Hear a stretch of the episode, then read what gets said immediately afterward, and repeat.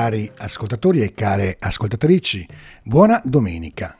Oggi è la ventinovesima domenica del tempo ordinario. Se dovessimo dare un titolo alla liturgia della parola di oggi, potremmo mettere questo, nella fedeltà di Dio. Infatti la liturgia della parola mette oggi in luce un aspetto tipico della vita cristiana, la sua fedeltà, che si traduce ogni giorno in una perseveranza stabile e duratura. Paolo sollecita il discepolo Timoteo ad annunciare con tenacia la parola di Dio. Leggiamo nella seconda lettura di oggi. Insisti al momento opportuno e non opportuno. Ammonisci, rimprovera, esorta con ogni magnanimità e insegnamento. Una tale costanza, però, deve radicarsi in un atteggiamento personale, qual è il rimanere saldo in quello che hai imparato e che credi fermamente, ricorda San Paolo. La fedeltà del ministero pastorale, come in ogni altro impegno di vita cristiana, dipende dal dimorare in modo stabile nella parola ascoltata e nella relazione con il Signore Gesù, che essa stessa intesse e custodisce. Senza questa saldezza personale in Dio non è possibile alcun impegno duraturo verso Dio, ma soprattutto verso gli altri. Il libro dell'Esodo, che abbiamo ascoltato o che ascolterete come prima lettura, propone in Mosè un modello di perseveranza nella preghiera le sue mani alzate verso il cielo e verso Dio, ferme, immobili, fino al tramonto del sole, ottengono la vittoria di Israele su Amalek.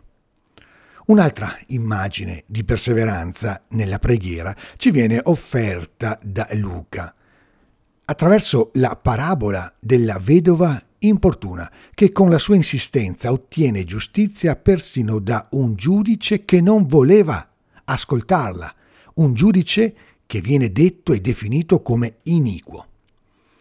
Tanto più Dio, conclude Gesù, farà giustizia ai suoi eletti che gridano giorno e notte verso di lui.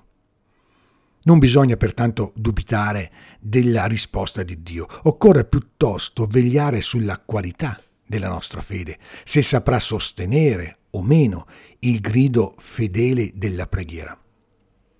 Mosè per riuscire a tenere le braccia alzate fino al tramonto, ha avuto bisogno di qualcuno che lo sostenesse. Aronne e Cur. Così la nostra preghiera ha bisogno di un sostegno, ed è la fede. In primo luogo, la fede in un Dio che ascolta sempre. In secondo luogo, la fede in un Dio che rende giustizia. Ecco i due sostegni che ci permettono di non abbassare le braccia, vinti dallo scoraggiamento, dalla stanchezza, oppure da quel silenzio di Dio che così spesso ci sembra di sperimentare.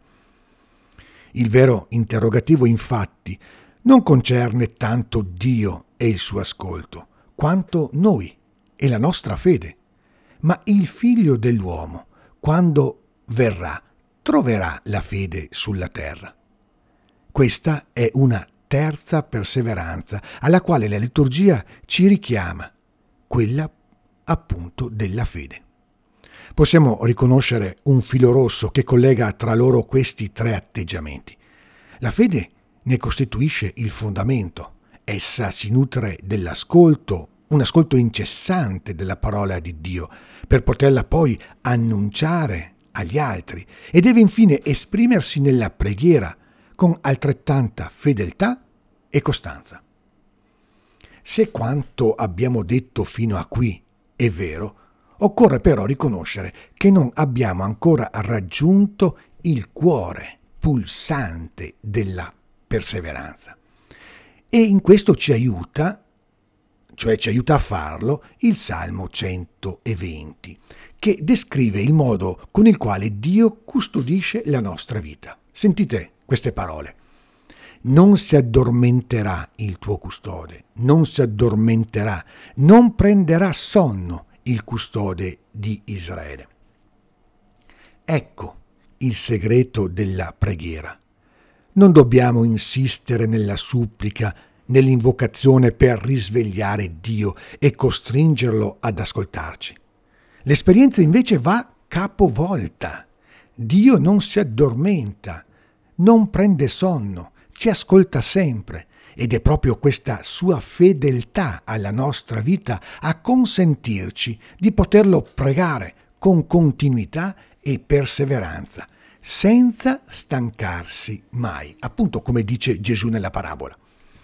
Possiamo anche noi farlo al momento opportuno e non opportuno, per riprendere quanto Paolo raccomanda a Timoteo, sicuri che la nostra voce trova comunque in Dio ascolto e accoglienza. È questa la fede che occorre custodire fino alla venuta del figlio dell'uomo, la fede in un Dio così, il cui volto è completamente capovolto rispetto a quello del giudice iniquo. Questi è costretto ad ascoltare, è costretto dall'insistenza persino importuna con cui la vedova esige giustizia. Dio invece, per così dire, ci costringe a pregarlo sempre perché è Lui a non stancarsi mai di ascoltarci. E allora, cari fratelli e care sorelle, cari ascoltatori, buona domenica e ogni bene nel Signore.